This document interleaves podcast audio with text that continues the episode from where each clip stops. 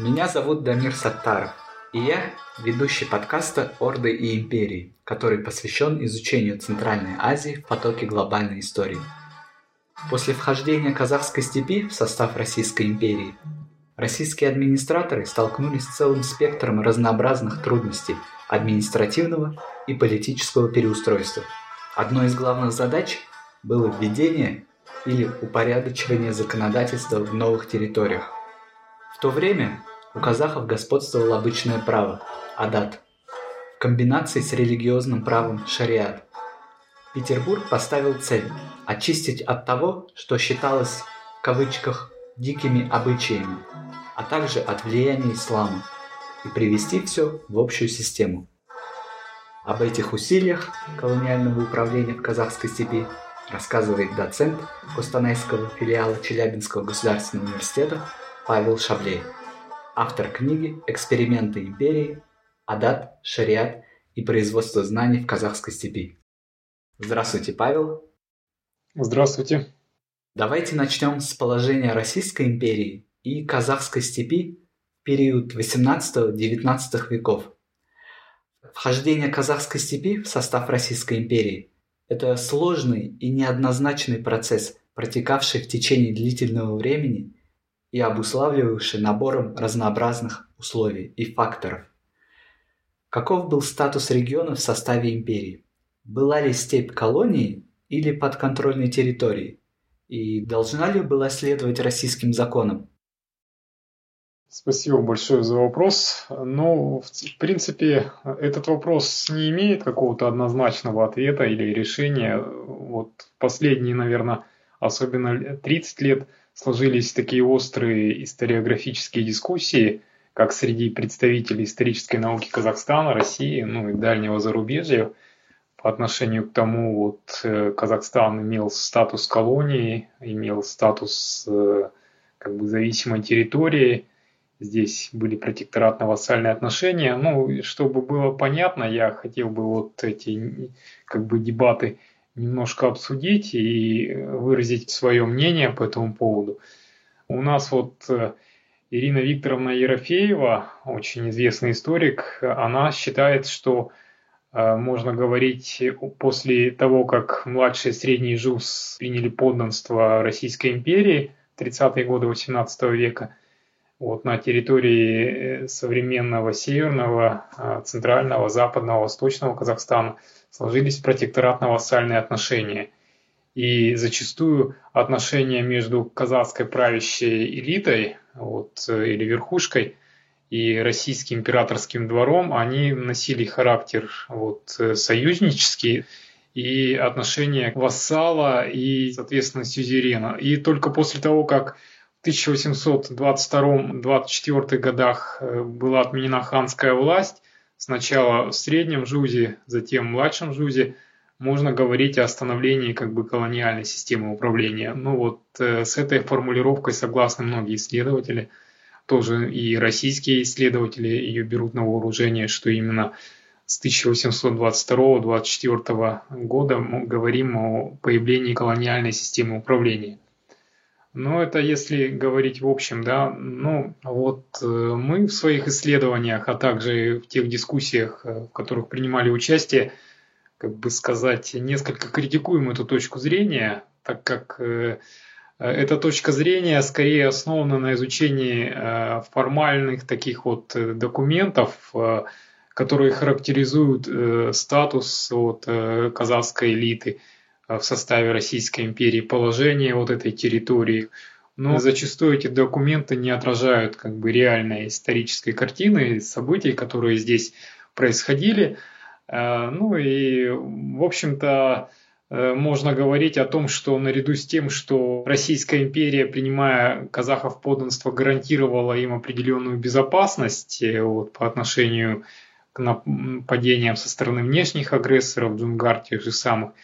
Вместе с этим Российская империя уже в середине XVIII э, века проводила активную колонизацию как бы, казахских территорий путем строительства военно укрепленных линий как по западным, так по северным границам и далее туда по северо-восточным тоже границам строилась сибирская военно укрепленная линия.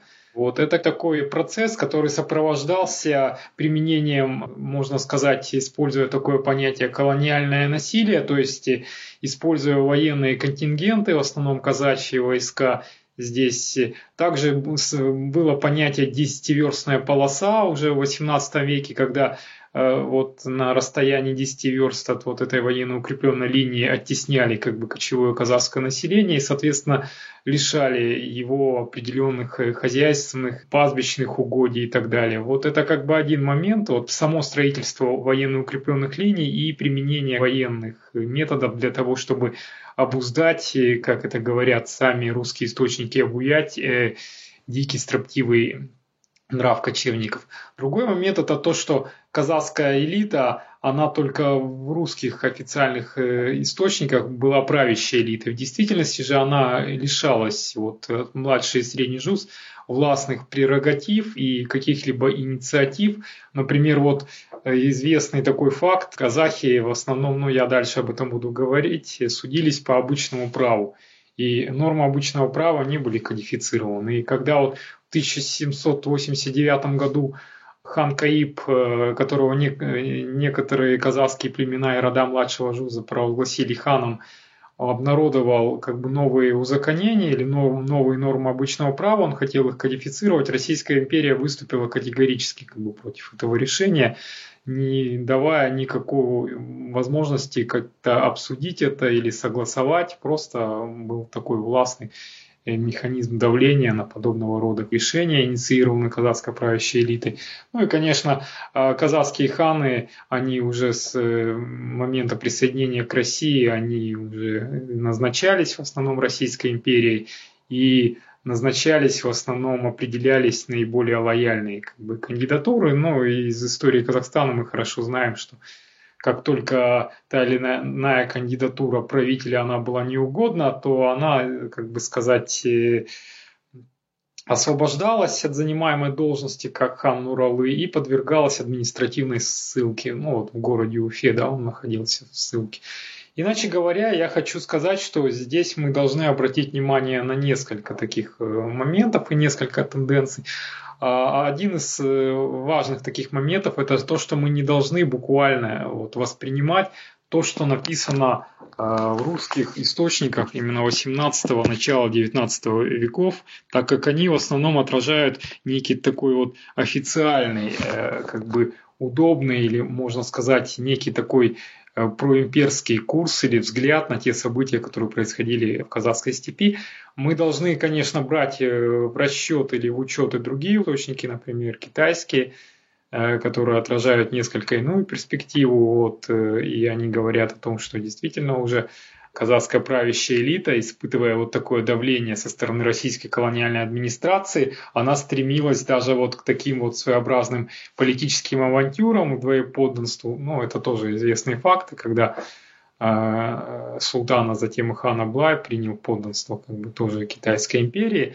То есть э, было такое важное политическое стратегическое маневрирование. Иначе говоря, подводя вот итог, э, ну, какой-то предварительный вот этим своим рассуждением, я хочу сказать, что уже в середине 18 века мы можем говорить о том, что вот э, по отношению к Казахстану, казахской степи складывается именно тип колониальной системы управления с некоторыми ее наиболее характерными как бы явлениями, да, это активное применение военной как бы, системы управления и, и военного продвижения, колонизация, решение местных институтов власти какой-то инициативы. Вот здесь формируется для колониализма характерно такое понятие, как четкая иерархия, то есть иерархия это значит создание определенной системы соподчинения, когда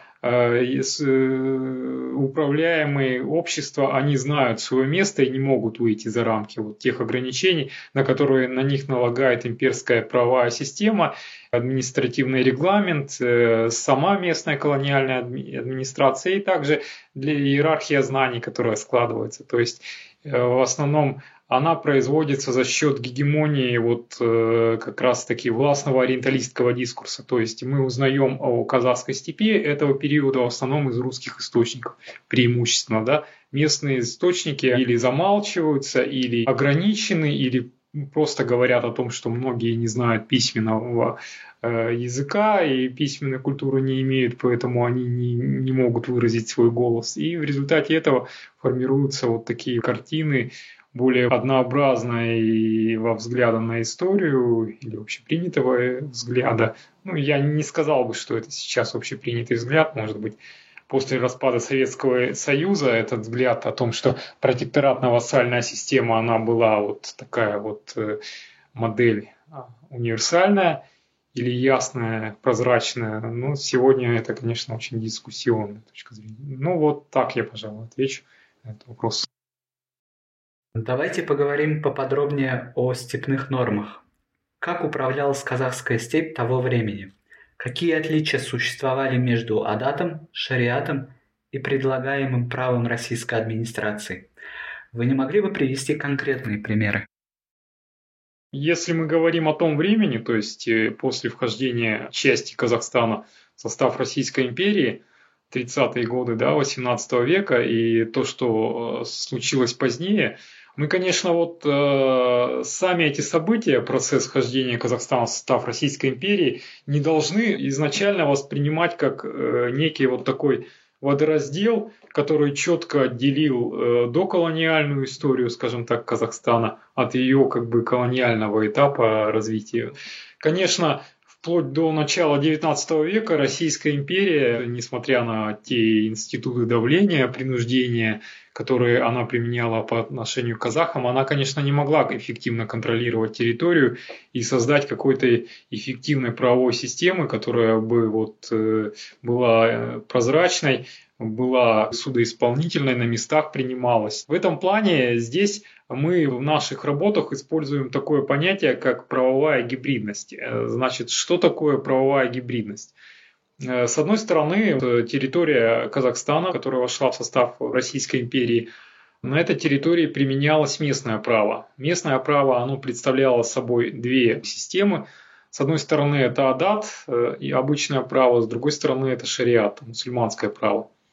В дальнейшем я более подробно об этом скажу. А, ну и третий момент или третий нюанс – это попытка проникновения вот на эту территорию колониального права или права Российской империи.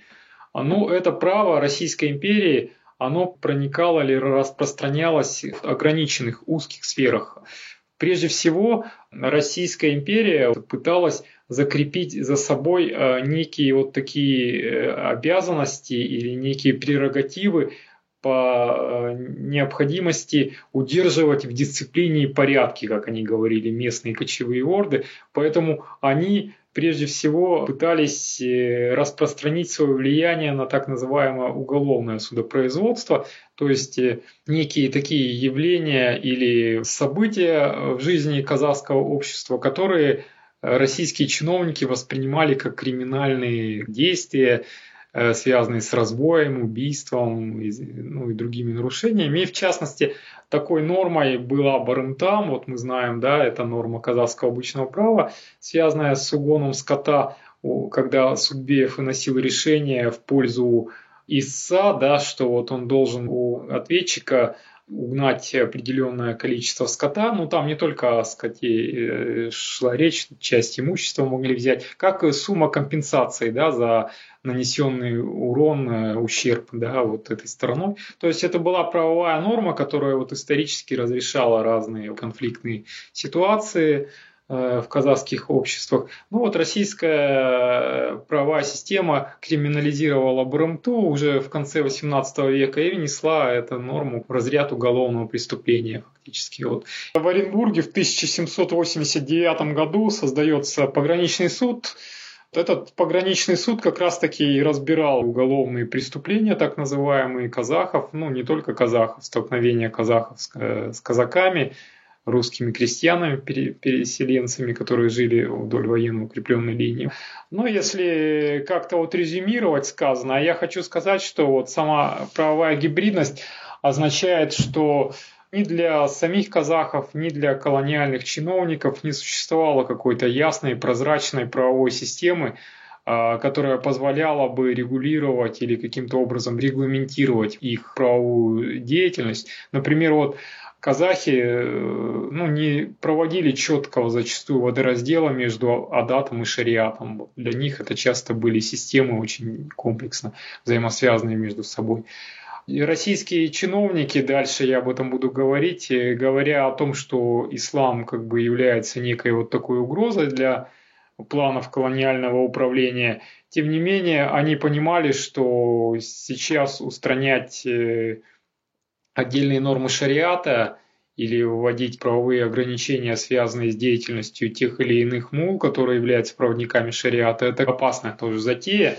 Поэтому в официальных документах они зачастую декларировали некую вот такую борьбу с исламом и носителями исламских знаний, правовой исламской культуры, а в реальных как бы, событиях, в региональном разрезе зачастую они позволяли тем или иным мусульманским деятелям продолжать заниматься своей деятельностью, разбирать местные правовые тяжбы, руководствуясь шариатом.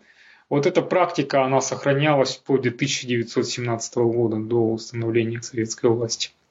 Вот эта система правовой гибридности. Можно затронуть отдельно религиозный фактор. Вы пишете, что шариат был некой, в кавычках, пятой колонной, способный разрушить планы империи по административному и политическому переустройству казахской степи. А вы не могли бы это прояснить? И как в целом мусульмане реагировали на нововведение? Каким было сотрудничество именно религиозных деятелей степи и отличалось ли это от аналогичных попыток в других регионах Средней Азии, позже присоединенных к Российской империи?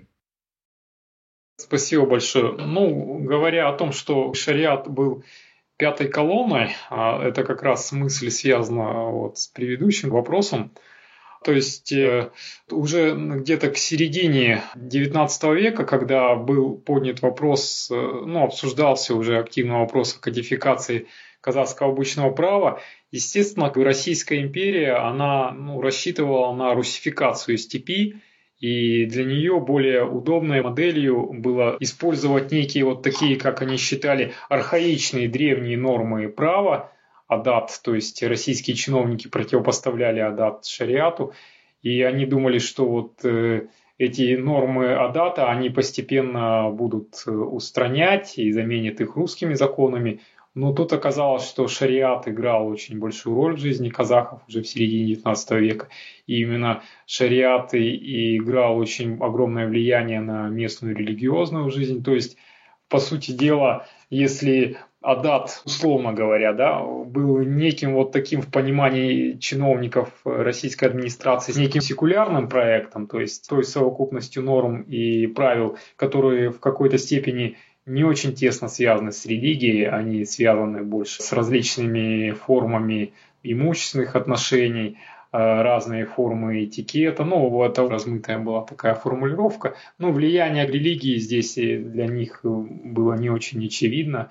То шариат носил очень такой след сильного религиозного влияния и ассоциировался с понятием также исламский фанатизм потому что российские колониальные чиновники, они боролись с тем, чтобы по их мнению, защитить якобы вот поверхностно исламизированных казахов от э, исламски фанатизированных мул, татарских и среднеазиатских, как это говорят российские источники нам это в официальных таких дискурсах. Но когда мы говорим о конкретных каких-то вещах, мы, конечно, видим, что казахская степь, она была регионально неоднородна. Да? И э, на это обращали внимание э, как э, разные центральноазиатские источники от XIX века, ну, впрочем, как и российские востоковеды. То есть, с одной стороны, были территории, которые уже в 18 первой половине 19 века, даже в начале, явно зависели от Российской империи, даже имперского дискурса, и были территории того же младшего Жуза, которые имели слабое влияние российской колониальной администрации и большее влияние со стороны центральноазиатских ханств, Каканского, Хивинского, Бухарского вот Приорале, вот эти регионы, нижнее течение Сырдарии. И здесь нормы шариата очень сильно распространились в большей гораздо степени, чем вот на территории, прилегающей к Оренбургу. Вот если мы говорим о вхождении регионов Средней Азии, Бухары, Самарканда, территории современного Южного Казахстана, Туркестан, Акмечеть, вот Кызылорда как бы современная, то это, конечно, территория была более исламизирована здесь. Естественно, здесь э, дискурс устраивался в несколько иной плоскости. Когда вот э, в середине 19 века обсуждался проект кодификации казахского обычного права как некий секулярный проект, в достаточной степени отделенный от религии, то здесь во второй половине XIX века, когда было принято туркестанское положение, так называемое, здесь, естественно, речь э, шла о том, что необходимо сохранить местные казийские суды, кади, да, мусульманские, кази или кади еще, да, правильно, кади будет, да, мусульманский судья, их право или их существование или их легитимность, она вот не подвергалась сомнению в определенный период, потому что власть, империя понимала, ну, по крайней мере, представляла степень религиозной культуры вот этого населения. И, естественно, проблема конфронтации или проблема найти противоядие против влияния ислама. Здесь, я как полагаю, вплоть до 1917 года назначенного проекта не было вот, в отношении оседло-земледельческих регионов Средней Азии, даже в отношении современной южной территории Казахстана. Разрабатывались разные альтернативные сценарии от э, заигрывания с исламом или, или игнорирования его, как у Кауфмана, туркестанского генерал-губернатора, до более каких-то мер по созданию э, туркестанского духовного управления мусульман в конце XIX века с той лишь идеей, чтобы местный ислам подчинить некой вот такой институциональной модели по аналогии с тем, как это было сделано в конце XVIII века, когда Екатерина II образовала Оренбургское Магометанское духовное собрание. И казахская степь входила да, вот, э, ведомство этого духовного управления вплоть до 1868 года. Другой момент, насколько вот этот контроль или насколько это влияние вот этого духовного учреждения, оно было эффективным. То есть я все же прихожу к выводу, что оно не было эффективным. И данная система, она была в значительной степени децентрализована. То есть э, и система взаимодействия между местными судьями, да, кадиями, между местными нормами шариата и э, теми регламентами, которые само духовное управление принимало. Часто это были несопоставимые, несоизмеримые подходы и конфронтации. Вот. И, по сути, проект туркестанского духовного управления, он тоже провалился. На уровне идеи осознали, что сложно наладить эффективное управление этой территорией. Ну вот так вот я закончу, пожалуй.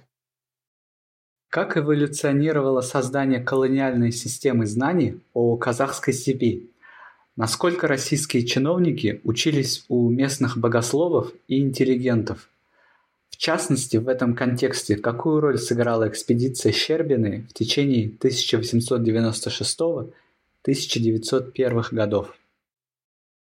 Я прежде всего хотел бы остановиться на самом понятии, да, что такое колониальные знания, когда мы говорим вот наверное, несколько смущает. Само понятие колониальные знания или даже вот э, система колониальных знаний, это говорит о том, что вот э, есть теория Саида, да, вот ориентализм, которая появилась в 1978 году, и она связана с тем, что существовал некий центр силы или центр влияния власти, в данном случае империя или колониальная империя – которая обладала безусловным правом на производство знаний или, скажем так, условно говоря, производство истины. И вот система колониальных знаний, она основана была на распространении, например, русского языка и посредством методов русификации, христианизации местного населения, введение в широкий оборот различных европейских понятий и устранения местных от э, норм, понятий, ценностей.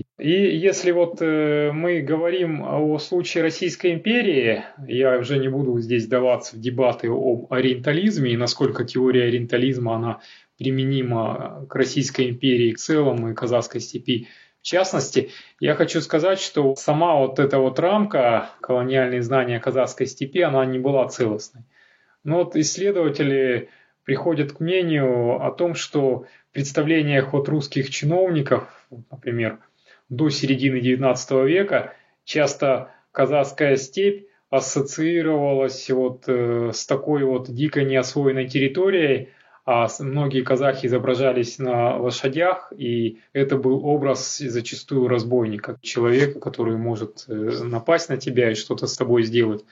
Это дискурс, который зачастую вот во многих источниках он преобладал, вот, и его производили сами колониальные администраторы, которые заботились о том, чтобы защищать торговые караваны, которые идут из Средней Азии вот, э, на территорию Российской империи, Оренбурга, того же Троицка, вот, и усиливать таким образом свое военное присутствие в этих регионах. Я не говорю, что этот дискурс был достоверным, но он, как я хочу показать или продемонстрировать, он играл такую определенную превентивную роль, то есть обезопасить, защитить себя, вот, обеспечить себе какие-то экономические, политические выгоды, контролируя э, и управляя этой территорией. Это вот один момент э, картины того, насколько само знание, оно подчинено вот этой идее знания власти, да, которую нам предложил Мишель Фуко, о том, что власть производит те знания, которые ей приносят наибольшую пользу, выгоду с точки зрения контроля и управления над определенным обществом, территорией, формулированием определенных ценностей, понятий и так далее – это теоретическая рамка. С другой стороны, мы можем сказать, что сами, конечно, русские имперские источники ну, XIX века, они не были однородными или однообразными. Среди представителей колониальной администрации были не только чиновники, бюрократы, которые писали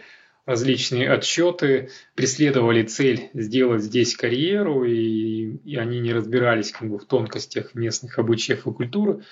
С другой стороны, были люди специально профессионально подготовленные, востоковеды, которые закончили восточные отделения, например, Казанского императорского университета. И кроме цели вот такой вот э, прагматически бюрократической, у них была еще ценностно ориентированная вот такая вот э, цель изучить местную культуру, попытаться понять ее, принести ей какую-то пользу и посвятить даже частично себя служению, развитию вот местной культуры и поддержанию местных обычаев здесь, да, вот э, в частности благодаря изучению местного языка, стремлению урегулировать сложные межродовые вот отношения. В действительности это колониальное знание, оно просеяно через призму профессионализма, через призму личностно ориентированного подхода, через призму попытки свою индивидуальность поставить выше как бы, интересов системы. Но в любом случае человек служит этой системе. В любом случае человек использует э, документы, директивы, которые система это спускает на него, и он пытается найти в этой системе наиболее важную, занять стратегическую роль, чтобы, по его мнению, помочь, э, с одной стороны, местному населению, а с другой стороны обеспечить собственные выгоды какие-то карьерные и так далее. То есть это тоже система колониальных знаний. Например, американский историк Антониэль Найт, он изучал э, востоковеда Василия Васильевича Григорьева, который был председателем Оренбургской пограничной комиссии, и ту деятельность, которую он осуществлял вот, по управлению в Оренбурге. И он пришел к выводу, что Григорьев, он симпатизировал казахам, что он стремился защитить их от колониального насилия, ну и развил теорию некого вот такого исключительного блага или, скажем так, или э, того, что человек э, вот свои ценности и свои вот э, некие личные симпатии ставил выше самой системы колониального управления. Но в действительности в более общем тонусе или в более общем формате мы видим, что Григорьев сам, выпуская те или иные инструкции документы, готов был решать судьбу казахов и готов был предписывать им законы их развития, то есть, что они должны вот эти нормы Адата сохранить, эти нужно убрать и так далее. То есть он считал, что он как-то аутентично, подлинно может прочитать местную культуру, и это его чтение, оно является наиболее достоверным. Это тоже момент вот такой, можно сказать, колониальной рефлексии, когда человек э, свои убежденности принимает как некую вот такую очевидную истину, истину, реальность происходящего в действительности, это тоже колониальный дискурс, как показывает нам вот, методология. Ну, когда мы говорим о более позднем периоде, уже вот конец 19 века, и вы упомянули экспедицию Щербины, это совершенно другой вот э, сценарий. Вторая половина 19 века, она связана уже с интенсивным процессом колонизации казахской степи, когда требуется создать не только политически эффективные институты для управления территорией, ну и создать зоны экономического влияния, найти опору для русских крестьян-переселенцев здесь, вот экспроприировать или лучше использовать другое понятие, изъять излишки, как они считали, местных земель и перераспределить их в пользу малоимущих крестьян славянского происхождения из внутренних губерний империи. Ну вот Российская империя с проблемой колонизации столкнулась в 60-е и 70-е годы 19 века наиболее предсказуемо, да, когда была отмена крепостного права, и многие крестьяне, они не были удовлетворены тем, что у них земельный надел, подушевой земельный надел является сравнительно небольшим, и были крестьянские бунты. И проблема колонизации, вот, э, переселения в Сибирь и Казахскую степь для властей это была, с одной стороны, попытка вот разрешить вот эту социальную напряженность. Но все это привело также к такому процессу, как массовая колонизация или бесконтрольная колонизация, когда многие люди, крестьяне те же самые, срывались со своей территории, отправлялись, не имея на это никакого законодательного легального подкрепления. И вот в конце XIX века Российская империя попыталась представить научный подход к тому, как может осуществляться этот процесс колонизации. И была организована так называемая экспедиция Щербины. Щербина сам был родом из территории ну, современной Украины, можно так сказать. И он э, затем э, обучался э, в Воронеже. Здесь он закончил училище, получил специализацию статиста или ну, работал статистом э, в местных органах управления, и он разработал передовую э, технологию или передовую методологию по бюджетному обследованию земли, землепользования. То есть э, сколько крестьянам, исходя из природно-климатических условий, необходимо десятин земли, какой экономический эффект в долгосрочном использовании эта земля принесет конкретно к данному хозяйству и государству. И эта методология, в принципе, заинтересовала власти Российской империи, и они решили ее применить также при учете изучения других территорий от Сибири и Казахской степи. И в 1896 году, когда проблема крестьянской колонизации, она стояла очень остро, и вот была создана экспедиция во главе со Щербиной. В эту экспедицию, кроме русских имперских чиновников входили также и представители казахской интеллигенции. Мы знаем, что Алихан Букиханов, например, принимал участие в этой экспедиции, известный казахский общественный деятель, лидер партии Алаш, вот, член Государственной Думы, э, Жакып Акпаев, известный вот казахский юрист, да, вот тоже были участниками этой экспедиции. А эта экспедиция э, провела обширные исследования на территории так называемого Степного края – вот, э, это четыре области, Акмолинская, Семипалатинская, Уральская, Тургайская. И по итогам ее деятельности было выпущено 8 томов материалов по так называемому киргизскому землепользованию. То есть, иначе говоря, если вот возвращаться к разговору тоже о проблеме колониальных знаний, то вот э, экспедиция Щербины, она продемонстрировала несколько иной вот э, срез или иной подход к оценке, изучению казахской степи с помощью переписи, с помощью статистики, с помощью нанесения местных э, географических объектов на карту. Это уже не какая-то, условно говоря, ориенталистская система знаний, которая основана зачастую на абстрактных каких-то суждениях, без какого-то непосредственного опыта столкновения как бы, с местными жителями. Эта система основана на попытке создания какой-то четкой модели знаний, и эта модель знаний э, позволяла э, чиновникам создавать какие-то краткосрочные проекты по управлению территорией. Вот в дальнейшем все эти данные, которые привела экспедиция Щербины, они были использованы при, вот, в частности, разработке аграрной реформы Столыпина, да, вот Столыпинская аграрная реформа 1906 года, и в частности, э, многие вот выводы экспедиции Щербины, они обсуждались на заседаниях Государственной Думы, да, вот э, особенно вот первого и второго созывов Российской империи, где обсуждались также нормы земельного надела, крестьянского земельного надела вот на территории, в частности, Степного края.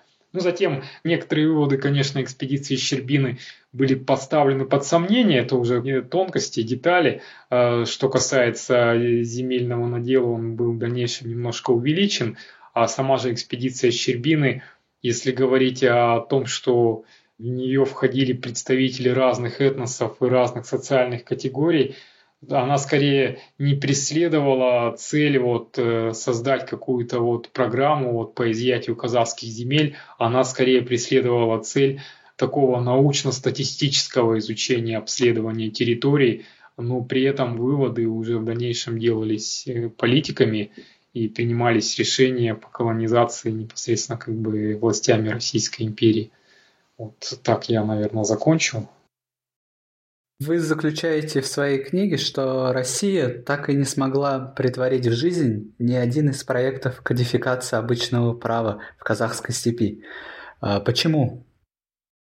Что такое кодификация, да? Прежде всего я об этом хочу сказать. Существуют некие неписанные э, нормы права или положения среди обществ, в данном случае казахов, да, вот, а, которые имеют огромное региональное разнообразие, да, и вот э, имеют, грубо говоря, разную региональную вариативность. Вот э, российские чиновники, они, конечно, были заинтересованы в том, чтобы внести некое вот единообразие и порядок вот в эту систему, поэтому они решили записать разные варианты казахского права на бумагу и э, с помощью этого права сделать некий вот такой вот закон или сборник пособия по управлению казахской степи. Вот этот сборник или пособие предназначались не только для чиновников колониальной администрации, но и для казахских биев, судбиев, да, вот Казахский институт обычного права. Чиновники Российской империи были уверены, даже некоторые убеждены в том, что вот бии эти сборники будут как-то серьезно воспринимать и использовать их вот в судебных процессах очень важный момент, который в перспективе показал, что сама идея, конечно, она в какой-то степени содержала определенную продуктивность, но ее реализация и возможности для того, чтобы как-то вот э, создать э, вот какую-то вот э, аутентичную выборку того, что является местным правом, а того, что не является местным правом. То есть и вот этого чиновники не знали. Прежде всего не путали адат и шариат зачастую, да, не видели между ними разницы. То есть они еще смотрели на местную культуру вот, с точки зрения, ну, такое есть западное понятие эссенциализм, то есть генерализация вот, местной действительности. А они, например, считали, что вот если они э, произведут запись местного права где-нибудь под Оренбургом, то с помощью этого сборника можно будет затем осуществлять или регламентировать судебную систему всей казахской степи. Не только Оренбурга, но и центральной части, ну и Востока и так далее. И э, вот как мы тоже обсуждаем, вот было несколько попыток сначала в Омске в 1821 году а затем в Оренбурге в 1844-46 годах было несколько попыток по кодификации, они были неудачными. Затем проект Осмоловского, то есть э, сам Осмоловский был востоковедом, и он несколько лет изучал казахское обычное право, и фактически он э, уже понял для себя на основе неудачи прежних сборников, что Э, надо изучать казахское обычное право в сравнении, надо видеть отличия между разными регионами.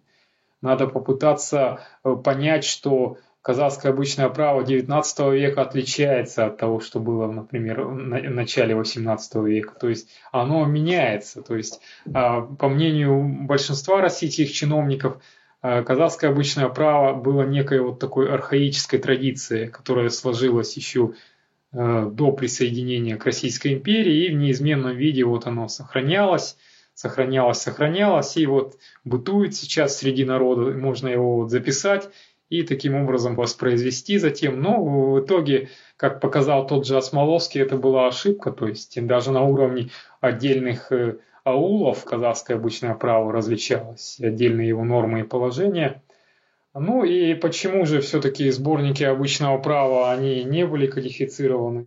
Прежде всего потому, что сами российские чиновники, они осознали проблему того, э, что если они вот какой-то сборник э, будут кодифицировать, то затем это принесет им какой-то огромный ощутимый вред. Вот тот же сборник Осмоловского.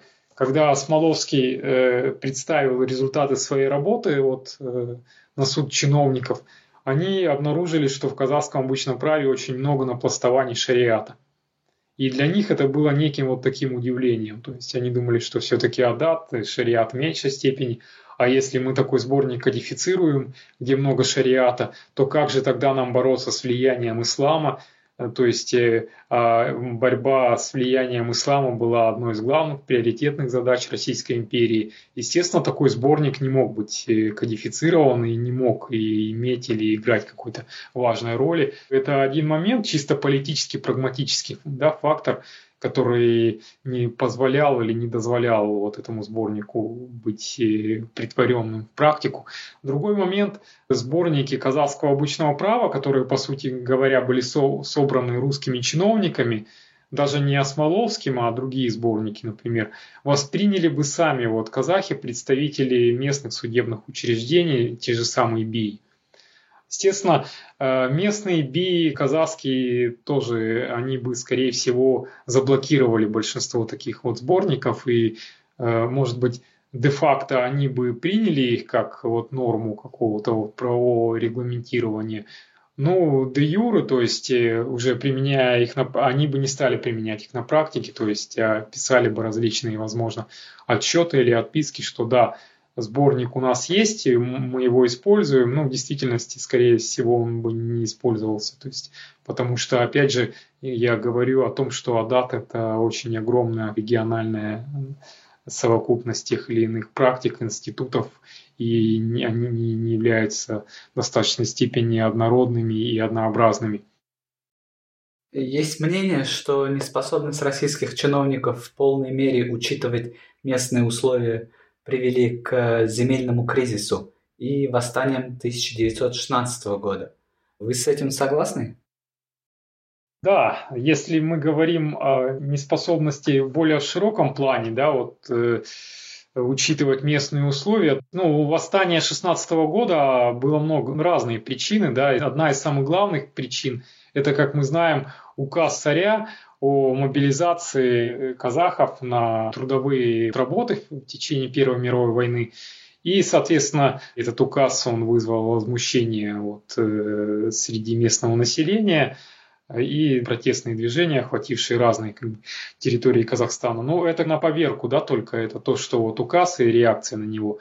Ну, в действительности, да, если говорить в более такой исторической ретроспективной динамике, то можем мы сказать, что именно земельная теснота, продовольственный даже дефицит, который стал складываться очень ощутимо именно в начале 20 века, изъятие наиболее важных плодородных земельных угодий, все это привело к тому, что именно вот э, казахи, они стали возмущаться тем, что у них забирают наиболее полезные для кочевого скотоводства земли и выделяют им наиболее неплодородные, менее э, полезные земли, вот сгоняют их именно с территории, где жили их предки. Еще очень важный момент, я на который хотел бы обратить внимание, это то, что э, вот уже если брать даже вот казахские источники, то Э, среди, вот, например, э, казахской элиты существовала дискуссия, даже вот э, когда было восстание 16 года, насколько вот действия казахской элиты, направленные против Российской империи, они согласуются с шариатом, вот, и насколько эти действия не согласуются с шариатом, и даже вот собирались суды биев, которые обсуждали эту проблему, и я вот сталкивался с такими примерами, когда вот суды БИЭФ давали вот такую легитимацию, то есть они давали законодательное правовое решение о том, что необходимо организовать вот такие вот выступления, и эти выступления согласуются с буквой мусульманского права, мусульманского закона. И, конечно, мы должны сказать, что эти э, движения, эти даже можно сказать, что восстания, да, вот я не всегда использую понятие восстания, потому что в данном случае восстание имеется в виду, что оно охватывает огромную часть территории, и оно имеет какой-то единый центр управления вот, э, и центр силы, от которого затем отходят вот эти вот а, очаги вот, э, сопротивления. Но в случае казахской степи мы видим, что много было разных центров, и эти действия этих центров, они не, часто не были согласованы между собой. Иначе говоря, Здесь можно говорить, что э, действия казахской элиты, они не были как-то вот э, урегулированы и подчинялись часто интересам родовым, племенным, вот определенным местным попыткам решения каких-то местных проблем. Тургайского региона, например, отдельно Уральского, там отдельно на уровне отдельных аулов и так далее. В общем, в целом. Но в целом все это сопротивление – и движение, оно очертило именно проблему того, что существует слабость колониального управления, и у него, у этого управления очень много перегибов и, и недостатков, и если не проводить каких-то реформ, которые бы помогли бы улучшить жизнь, грубо говоря, колониальных подданных Российской империи, то империя будет двигаться ну, по пути распада, деградации, если не создаст правильных условий для того, чтобы обеспечить э, вот, подконтрольную территорию всеми необходимыми ресурсами жизнедеятельности. Чем колониальный опыт по изучению и систематизации обычного права Российской империи отличался от опыта других колониальных империй? Спасибо за вопрос колониальный опыт Российской империи, конечно, отличался. Если говорить о других колониальных империях, то мы прежде всего, наверное, должны обратить внимание на опыт французской колониальной империи. Я хочу сказать, что французская колониальная империя, она контролировала значительную часть территории от э, Северной Африки, от э, Северо-Восточная Африка, Алжир, Тунис, вот Марокко, да, вот эти территории входили в состав э, французской колониальной империи. Вот. И когда э, французская империя вот, захватила территорию Алжира, и там на территории Алжира проживал, ну и проживает, конечно, берберский народ, берберская народность, берберы, да, вот мы говорим. А были арабы, и есть они арабы-мусульмане, и берберы, э, которые, кроме того, что использовали в своей практике, они тоже были частично исламизированы, но они использовали тоже обычные правовые нормы вот, в своей практике. И, естественно, вот французская колониальная империя вот со второй половины XIX века она сталкивается с необходимостью того, чтобы кодифицировать э, местное право, в первую очередь берберского населения, вот, и затем э, управлять этим народом с помощью вот э, этих самых правовых сборников или кодексов.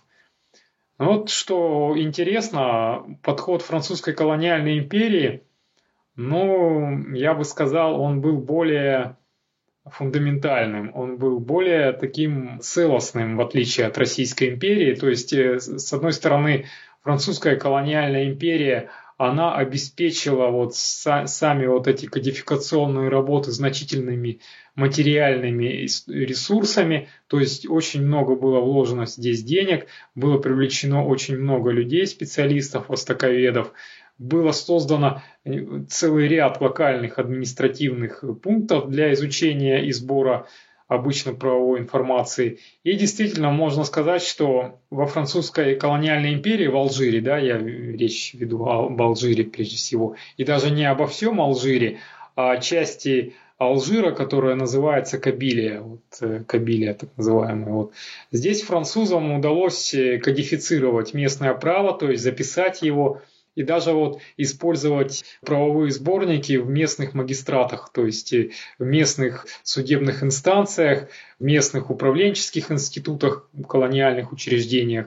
И вот я пытался э, и еще и прочитать или изучить э, какие-то другие аналогии или примеры, например, с Испанией, которая имела некоторые африканские колонии, вот ита, итальянский опыт в Ливии, например, вот, ну ничего подобного вот мы не находим вот в отношении вот этих, можно сказать, что колониальных держав. Единственное, вот французская колониальная империя, она смогла кодифицировать право местных народов.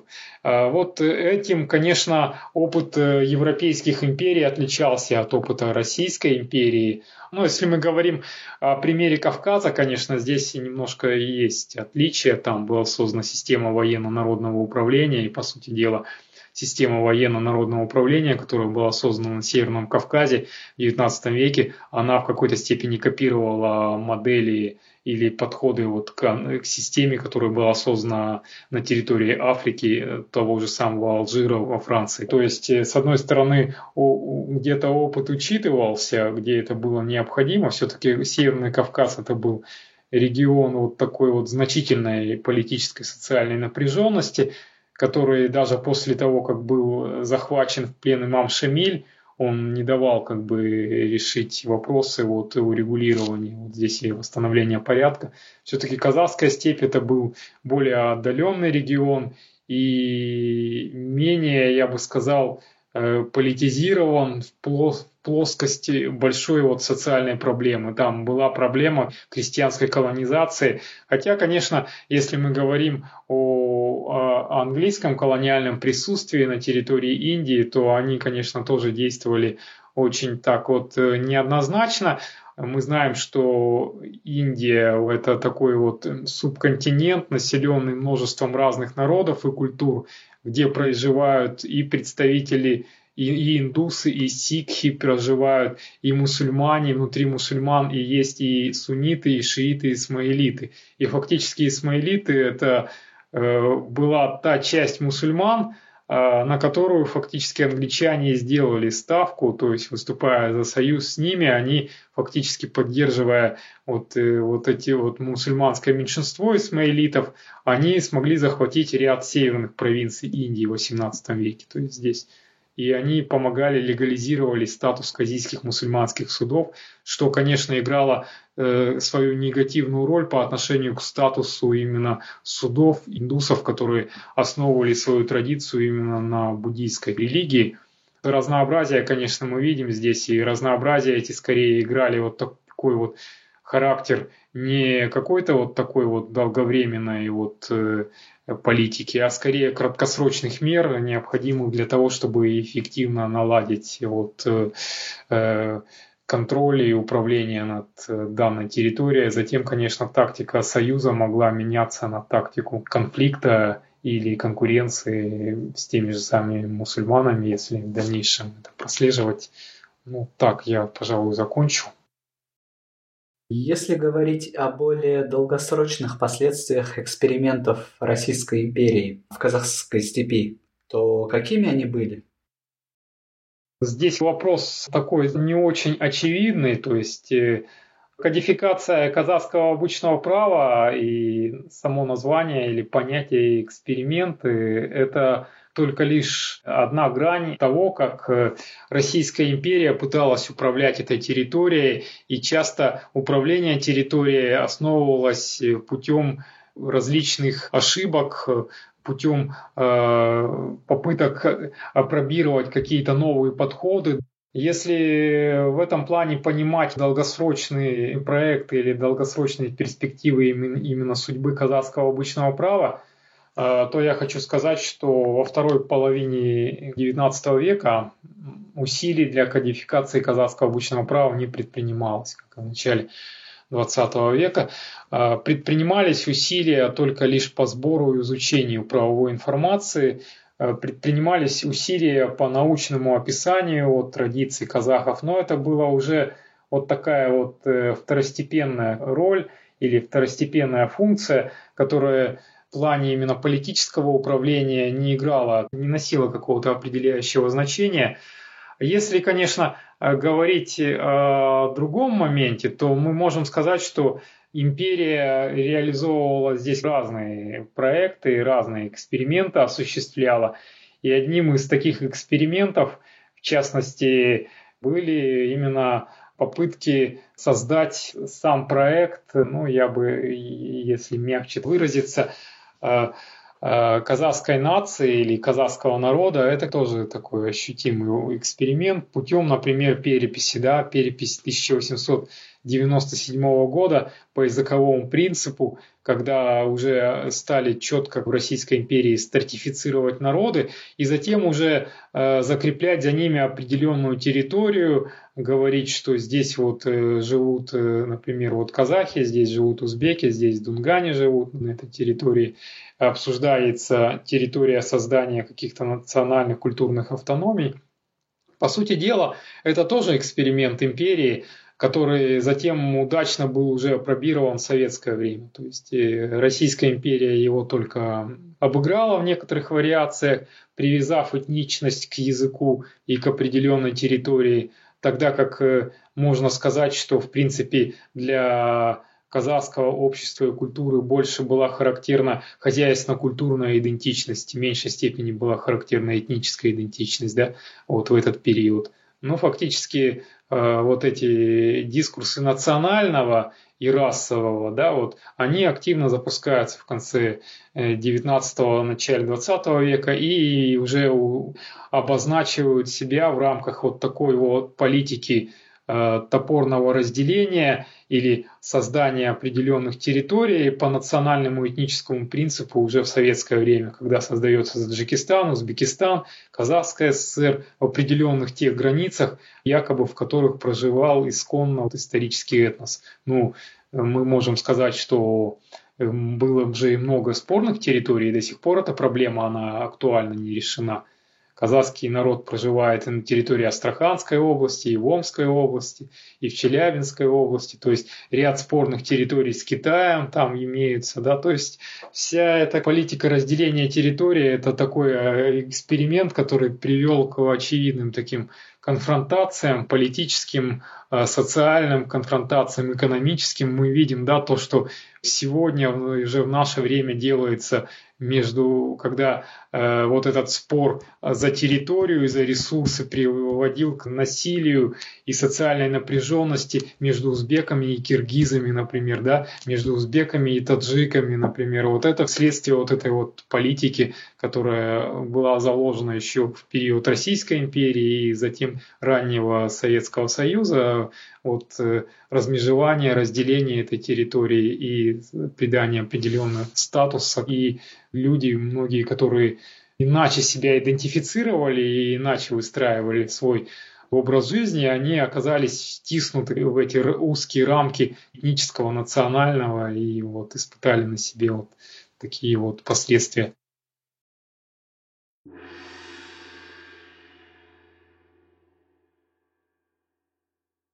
Спасибо вам большое за интересную беседу. С нами был доцент Костанайского филиала Челябинского государственного университета Павел Шаблей.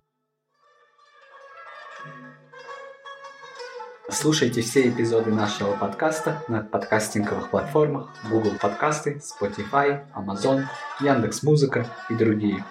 На сайте Кан мы также размещаем текстовой транскрипт каждого эпизода и полезные ссылки на отчеты, доклады, книги и биографии наших спикеров. Спасибо за внимание.